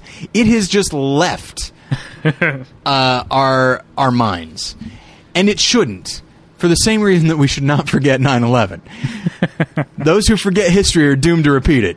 Yeah. You watch Planet of the Apes, and it's like uh, Tim Burton's Planet of the Apes, and it's just like, well, I mean, it's apes. It's name recognition. It's Mark Wahlberg. Clear, this thing's going to be great. People are going to love it. Nobody likes that movie. it's really, it's one of those, it's one of those rare occasions where no one likes it. You can't find anybody who enjoys it. You know, from the from the snootiest critic to the dumbest person. Finally, something we can all agree on. I think when I saw it, though, I saw it well after. You came and saw it with me. I don't know why you even came, because you had had already seen it it before. and you came to see it a second time. Uh, you it- know why? Because as you've mentioned before, desperately lonely. Yeah. uh, at like a, So- two, a $2 second run theater. in not a good area of the neighbor. Uh, yeah, the it's, it, it, although that, I think that area has been pretty well gentrified by now. I mean, it's been almost 10 years. It's been 10 years, right, since Planet of the Apes came out? Yeah, Tim think so. Burton's? It was Yeah. 01. Um, I think... uh, I had heard so many awful things about it that by the time I saw it, just the fact that it was coherent made me think, like, oh, okay, it's not as bad as everyone said. and it absolutely was coherent right up until the right, end. yeah, that doesn't make any... Sense the end doesn't make any sense. man. But yeah, I, I remember walking out of there, out of there going, okay. but then th- putting some distance between me and and what I had in my had in my head going into the movie, I've come to realize that yeah, it's horrible. You know what's good in that movie? Paul Giamatti. But even I think he's misused. You know, Oh, you mean is the guy who basically is a slave owner and uh, But, deals uh, in human slaves? yeah. Except that he's also like comic relief. Yeah. Oh, absolutely. Yeah. And- exactly. And so uh, maybe not. He's that character. should not be the comic relief. Yeah, the, the character doesn't make any sense. Right. No, I, I, I agree with that. Although I always uh, I did actually laugh at some of the stuff he did. But I remember that film. It like it ruined Tim Roth. One of the who is responsible, in my opinion, for one of the greatest villains of all time in Rob Roy, a movie that I know you're not a big fan Yeah. of, but you can't deny that Archibald Cunningham is great. Yeah, he's as a villain. But like, I- I don't know if Tim Burton said like, "All right, look, you're the villain, and as we all know, villains are pretty one note, and they need to deliver it, deliver every line as evil as possible. That's how we know they're the villain. so can you do that?" And I just imagine Tim Roth just saying like, "Um, are you are you sure? Yes, I'm sure. I'm Tim Burton. I'm not a good director." Have you seen? Uh, uh, if you haven't seen it, watch it. It'll it'll uh, re-spark your love for Tim Roth. Uh, the aforementioned Nicolas Roeg made a version of Heart of Darkness. Um, Oh, yeah. where John Malkovich plays uh, Kurtz, Mhm. and uh, Tim Roth plays the guy who's going. It's, Right. Willard is his name in Apocalypse Now, right? I think that's just his name. Um, I- that's not actually true. I'm I'm not that. I can't I'm pretty dumb. It's late. For those of you that I don't know if, if it's been noticed, but we edited a thing out because I said a different stupid thing that I I, I keep my my brain is not here right now. Well, that's all right. I can uh, take over the discussion for a while, but Like I uh, said, you would. Yeah, I'm gonna just gonna shut up. that's fine. So, uh, which is unfortunate because I'm gonna, I, I keep wanting to throw to you. Um, Okay. so, because that's the thing is, I don't want to just burn through this list like we so often do at the end of an episode that we're getting. But we are coming to the tired end of this episode. Yeah. So it's just like, And that's uh, really what happens. yeah. Is that we get tired of these topics. We don't resolve them. Oh well, we never resolve them. no, that's fine. We talk until we don't feel like talking about it anymore. exactly. And just like, yeah, yeah. I guess, I guess if you think about it, Terry Gilliam's a visionary. Whatever. Even though he's near the top of the list of visionaries, Yeah. I think. Um, God, who who listens to this show? No wonder we've plateaued. How are we supposed to get more people? To li- this show's ridiculous. I know. it's delightfully ridiculous, though, right? Yeah, Right. Yeah. Anybody who's still listening at this point, Die Hard fan. yeah, And hey, you and know a what? ridiculous person. and here's the thing. You're listening right now, and God help you if you're enjoying it. You are a ridiculous person. and here's the thing: the download and subscriber numbers they don't reflect how many people uh, just turn off their computer halfway through. I don't. literally, they turn off the entire computer. they're like, There's I'm done today. I'm going to bed. I've. I don't. I don't want to send any emails because I'm worried that I will uh, just start swearing in them. But All right, uh, go on. Yeah, Terry Gilliam. Yeah, Yeah. So well, and the thing example. is, I, I wa- with Tim Burton actually, I was actually I was kind of I was like, well, does he count as a visionary because his films are so influenced by the films like F.W. Murnau and Fritz Lang and you know that sort of thing, um, does he count? And I think he does Yeah, I agree. because because of course his his idea of bringing that those ideas to something as incredibly mainstream as Batman, and then it's like, oh, oh, all right, uh, Batman was a big hit because how could a Batman film not be a big hit? All right, well, Batman and Robin, but either way, uh, how could that not happen? So here's what I'm going to do: I'm going to make it even more expressionistic with Batman Returns. Yeah, and uh, and maybe just totally freak people out Yeah. by by doing so, which was really I think an awesome and that's an awesome instinct. That's something that I like, and and there's no there's no doubting that like when you watch Sleepy Hollow, even though people don't really like that film, I like it a, a great deal. But when you watch it, like he just he creates.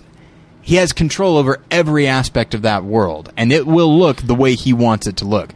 Now, I haven't was Sleepy Hollow was what year? ninety nine. Okay, and then he didn't do anything again until Big Fish, right? I don't think so. He Okay. just took a break. Right. You know? Okay. I mean, here's the thing. Even though you and I are being facetious and I said, well, he took a break, he did take a break. Yeah. He just happened to direct a film while he was on that break. but, uh, but And yeah, he hasn't made anything since Big Fish, right? That was the last movie he made. yeah, I think so. Okay. Oh, wait a second. No, I did like Sweeney Todd.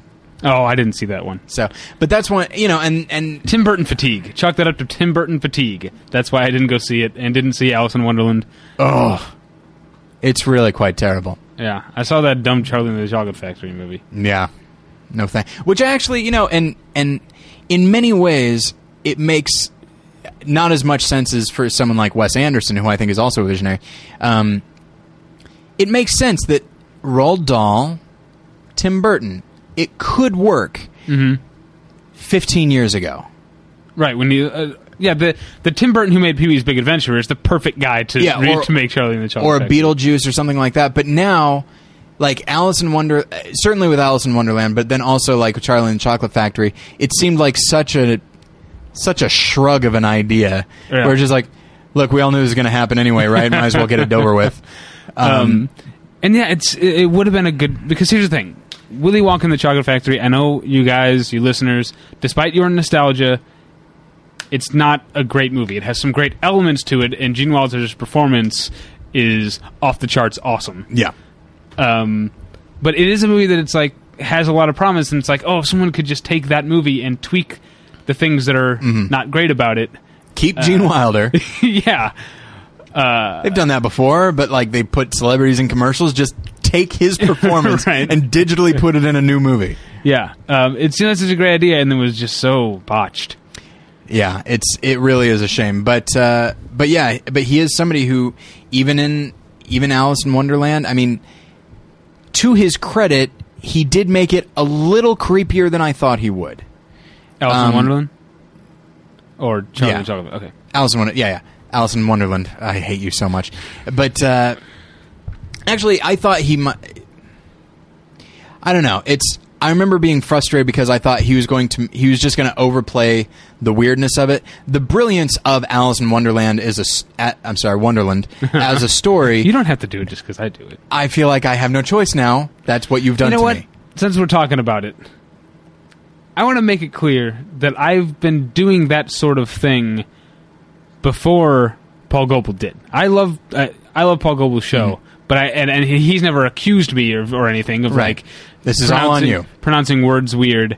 Um, but I just want to make it clear for those of you who listen to both shows. Um, and I'm not saying he got it from me either. I'm just saying it, it started a different. It started with my friend Dusty back at the video store I used to work at. Mm-hmm. He's the one I'm really stealing from because he started refer, referring to the clipboard as a clipboard, and it cracked me up. And so I, that's where that started for me. Is that the mispronunciation of words started with that and stealing it from my friend Dusty. So I just want to make it clear that if you listen, you should be listening to Paul Goebel's show. Oh, absolutely. As long as we're being ridiculous, not ridiculous, but being off topic, like, uh, Paul Goebel's show is awesome. Yeah. More people should be listening to it. Like, I don't, I feel like, I don't feel like I'm bragging or anything, saying like we've since we've, uh, you know, he's been doing it longer, but we've sort of surpassed him in listenership. Right. Um, and this guy that we used to watch on TV again at the same time in Chicago, and we didn't have any other friends, um, is now like a friend of ours, and we've been on his show, and that's that's awesome to me Mm. Oh, because yeah. he's a really fun guy, and Jim is awesome, and Tom is awesome, and that show is so good week in and week out. It's one of my favorite podcasts, and one of the Yeah. most anticipated podcasts that I listen to. More people should be listening to it, Yeah, it's uh, especially geeks. Like, yeah, they are ambassadors for geek culture in a way that uh, maybe isn't uh, represented on a lot of other geek type podcasts. It's it's a great show, and I actually I, I don't listen to as many comedy podcasts as I used to. Me and, either. and that one has made the cut many times. Like it, I still listen to it, and it's not merely because I I know those guys. Even if we'd never been on their show, and Paul and Jim and Tom had never been on ours, I'd still listen to it. It's really really great, and I I laughed several times. Uh, during it, Mm-hmm. Yeah. you know, out loud, which I don't often do when it's just me by myself. Oh, I do. working while I'm listening to something. I, I laugh harder when I'm alone because I'm not, I'm not self conscious. Oh man, that's well. You just look like a lunatic. So, um, okay. Uh, Anybody else you want to mention, or can we wrap it up? uh, anybody? Uh, yes, everyone else I want to mention. Just run down the list. okay. No, it's- You're an asshole. um, okay, and you know what? Here's the thing. I spent 30 minutes talking about my little story, so I, this is my fault. I understand. All right, so I've talked about Tim Burton, who has a very unique vision of the world, and it's a shame that it is often used. in the interest of in- time, I'm not going to correct your use of very unique. So, go on. Didn't we talk about this once with uh, Jason Eakin, where we yeah, actually he looked found it up? some like new dictionary that has some tainted definition of the word. You know, I used the initials VJ. That stands for video jockey. That's going to be taken out of uh, new editions of the dic- dictionary. I just found that out. So anyway, um, okay. So of course Terry Gilliam. I think he's an example of a filmmaker who tells stories I usually don't give a shit about. Um, I- I mean now, Uh huh. but uh, but man, he he just he really is a visionary. There's just something he just even something like Fear and Loathing in Las Vegas, which if you watch Where the Buffalo Roam, some people could look at a story about Hunter S. Thompson and just look at him from the outside and be like, "Wow, how this guy sure is goofy and funny, right?" And that's mm-hmm. where they get the comedy. No, no, no. Terry Gilliam decides, "I want us to see the world as Raoul Duke, Hunter S. Thompson." Uh, how he sees the world, drugs and all, and in, in what is ostensibly a comedy, I want people to be horrified and disgusted most of the time. Yeah, it's a yeah, it's terrifying and sad. That's what. Yeah. That's what. Uh, and disgusting. loathing is. Let's Yeah. not rule out disgusting. Yeah. What color is that water that uh, Benicio del Toro's in? Not clear, and that should be that should tell you that it's uh, really quite disgusting. So, um, but at the same time, like I mean, Brazil is such a wonderful. Well, it's wonderful on principle, but of course, the worlds that he depicts, even fanciful worlds like uh, in uh, Baron Munchausen, or is it Munchausen? Ah, who cares? Who cares? Um, and Time Bandits, even those worlds which are ostensibly family films, even those are just like, oh, you're just on edge. Yeah, there's a there's a constant like presence of menace. Yeah, It just even when you're even when there's no tangible menaces around, um, and so like, and that's really interesting to me. That it makes me wonder, like, who is he as a person? Like, he seems like a pleasant guy, but all of his films, regardless of what genre he's working in, have just you're always tense and stressed, and you're never at ease, and part of me feels like what must it be like to talk to him for five minutes? Because I'm sure he's I don't know the, some of the most pleasant people in the world. Is just like you get you look at their artistic visions and you're like, oh, geez, all right, well, I guess I didn't know them. So there's FW. FW Murnau. We We've done a spent, whole episode We spent on- two and a half hours. Moving on. Moving on. Uh, I'll skip Steven Spielberg. We've done an episode on him. I'll skip Stanley Kubrick. Uh, I wrote Ridley Scott, and then I wrote a question mark because when you watch Alien and you watch Blade Runner, Blade Runner, yeah. and even when you watch a film like Legend, you see this is a man who you know, I, we're going to be. I'm. I'm.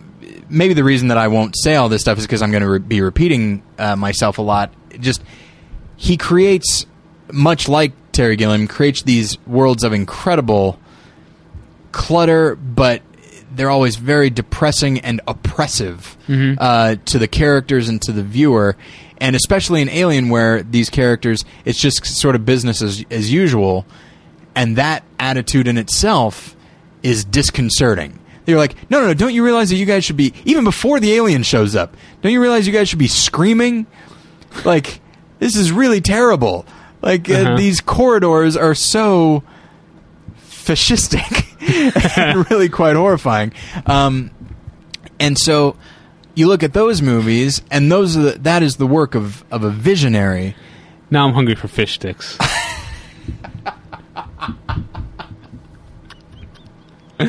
Oh, you just redeemed yourself, sir. Uh, so, but then what happened to Ridley Uh, Scott? Yeah, I don't know. I mean, I don't know. Uh, Like even Black Hawk Down, which is a good movie, even Gladiator, which has a strong visual style. I would not say he transports us to another world. Yeah. Um, you know, but that doesn't. I mean, Black Hawk Down's a great film. no, it's very great. So yeah. when you say what happened, it's like Ridley Scott didn't Tim Burton us. no, no, no. I mean, well, in some cases he did a good year, but uh, I didn't see that one. and you didn't like Matchstick Men, and No. I didn't like Robin Hood, and Kingdom of Heaven was all right. Uh, though I didn't see the director's cut, I hear it's much better. Um, but what I mean is visionary elements. This guy who, and and even uh, the Apple commercial, Mm-hmm. like this is a man who in the 80s formed a lot of our ideas of what the future was going to be uh, bleak by the way was what it was going to be um, and then it's i don't know what happened he just seemed to i don't know if he lost interest in showing that world or he felt he had accomplished what he wanted and then wanted just felt like moving on but you would think that it that's why there's a question mark next to his name. You would think a true visionary, even if he felt like, all right, I've I wanted to depict this world here, I've done that, I will move on. But you don't stop being a visionary if you are in fact a true visionary. But you watch stuff like White Squall or even Thelma and Louise, which Thelma and Louise is a very good movie, and White Squall is okay, but like nothing about those films are visionary, and so I just wonder, in that sense, what happened? Did he just lose interest in that aspect of his career, that visual storytelling? Yeah, I guess people change as artists. I guess so, and it's it. I don't know. It kind of it makes me sad because can you imagine if Ridley Scott had continued on the trajectory that he had started on? But then I we didn't see the Duelists, Then we but- wouldn't have gotten uh, Thelma and Louise. I suppose, but we also wouldn't have gotten a lot of his. We might have gotten something better than Thelma and Louise. I don't know. At this point, Ridley Scott's uh, existence is essentially fan service, apparently. I guess so. Because he's making Alien prequels and now talking about Blade Runner 2. yeah. um, Time, time to hang it up. although you know, who, I don't know if I mean that. you know, This is what is- happens at the. Though you know who has remained a pretty consistent visionary is Tony Scott. Yeah. You know, And he, uh, yeah, he's become more free, Yeah. sometimes in good ways. scot free. Sorry. Uh, sometimes in ways that are surprisingly fulfilling, as in Man on Fire. Although I know a lot of people don't like that, but I think that's uh, one of the better films in his career, actually. And then sometimes you get Domino, which is yeah, a misfire from beginning to end. But uh, but his he's I mean he, he's a very kinetic filmmaker, and even I mean movies like in many ways it makes sense that it was inevitable that he would make Unstoppable because his films are always about just driving forward, driving forward, and you Uh-huh. can't stop them. And of course, a runaway train is exactly the kind of movie that he would just happen on Right. eventually. And um, and I actually liked his taking Pelham One Two Three uh, way more than I thought I would. It's not great, but uh, but yeah, he's. It's odd that uh, the in many cases the less respected of the two Scott uh, the two Scots Mhm. um, would be the one that has been more consistent and has actually uh, sort of been more interested in developing his his unique vision.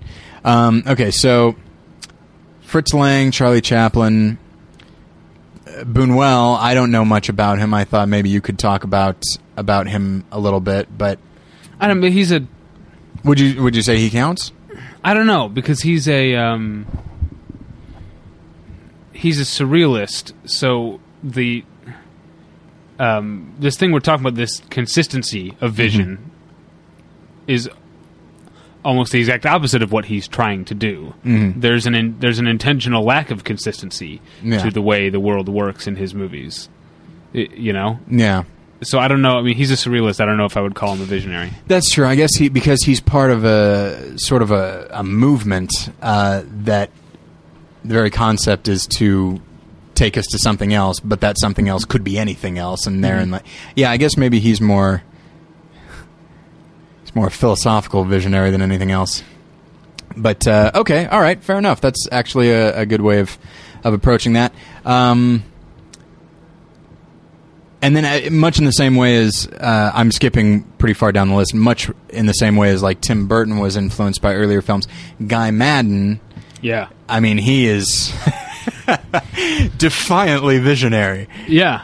Um, He's somehow uh, one of the great visionaries, but also with like the narrowest vision. oh, Like, abs- absolutely. uh, I mean, he's he's got so many. It's sort of, it's sort of like I remember one of my friends uh, who's uh, he played the guitar, but he, he he played like rock and country music, and he and he was talking about metal and why he doesn't like metal. Well, I do mm-hmm. like metal. He was like, he, he's like, I don't understand why these incredibly skilled musicians commit themselves to a genre that is one of the most narrowly defined and limiting genres in the world. Because like a lot of metal is, from what I understand, I'm not a musician, but from what I'm told, very very difficult to play. But it's so narrowly defined, and I feel like that's what Guy Maddin is. He's he's uh, he's got so he's got more talent than most other directors have on their best day Yeah. uh, in every one of his films, and yet he is set. And I think it's almost like the Lars von Trier Five Obstructions thing. Like he's set. These are the parameters in which I will make uh, my films, and and it works for him. but it makes me wonder, like what, and maybe you know, uh, maybe it's it's the same issue as uh, as a Ridley Scott. Maybe if Guy Maddin were to branch out, he would lose some of his vision. Mhm. Um, Yeah. So part of me wonders, like. Maybe I want him to be that. Maybe if he just, if someone said, "Oh, you're you've got such a great uh, visual style, I want you to bring that to, you know, Aquaman or something, or or Hawkman or something.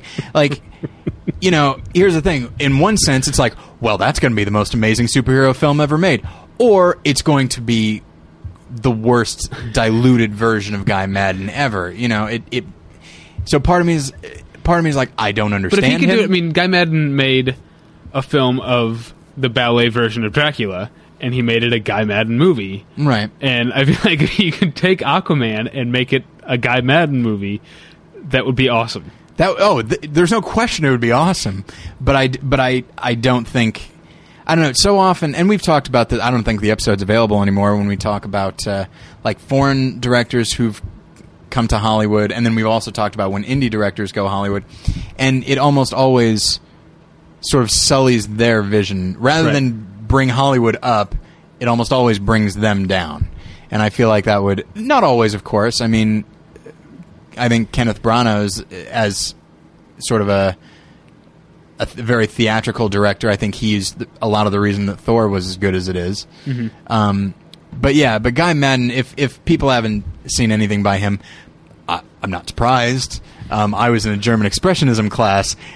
I had no choice but to see his films, and I loved them. But man, oh man, See, my I, my memory of that is that you came to love them. Like I think when you first, I think I remember you telling me about about the movie Careful, yeah, and you saying because we we still live together. though I think we were in a bigger place and not at each other's throats all, all, all the time.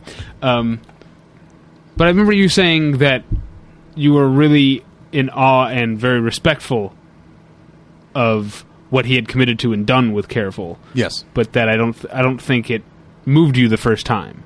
Oh, I don't know if think- any of his movies move me. Uh, I I mean, I have a deep respect for him, for him, and at this point, not always, because you and I have talked about the idea of separating a respect for a filmmaker and enjoying their work.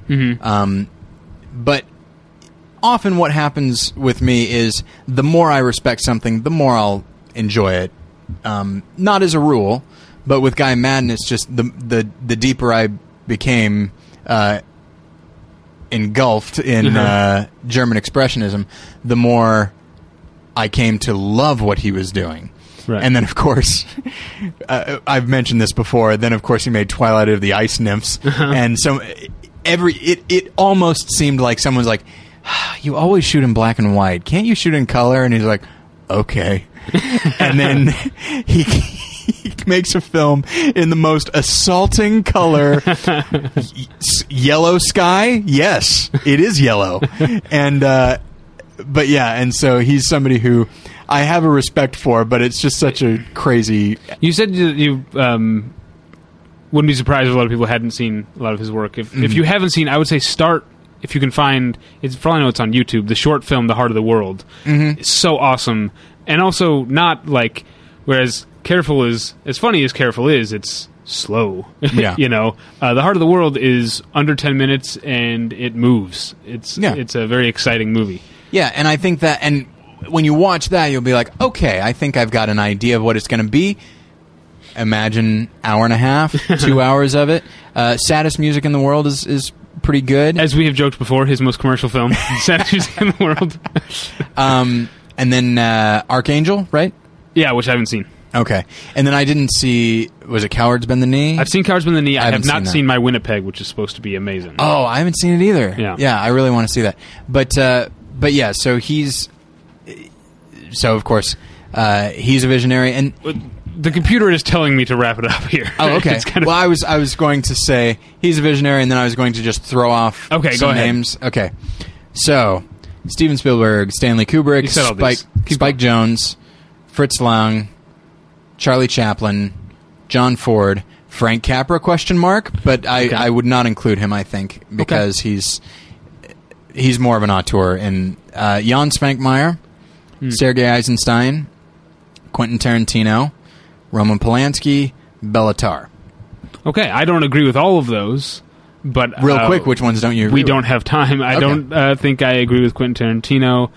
Um, I have my doubts about Spike Jonze, Okay. but um, I definitely agree with Béla Tarr. That's a great, Yeah. a great one. So, um, y- Well, and, Um, and just to sum up, like it, what I what one thing that I, I hope we have, uh, though we've gone on a lot of tangents, one thing that I hope that we've established is that a word like visionary is no small thing. Like somebody has to literally. I, I, I'm of the opinion, and you you summed it up beautifully.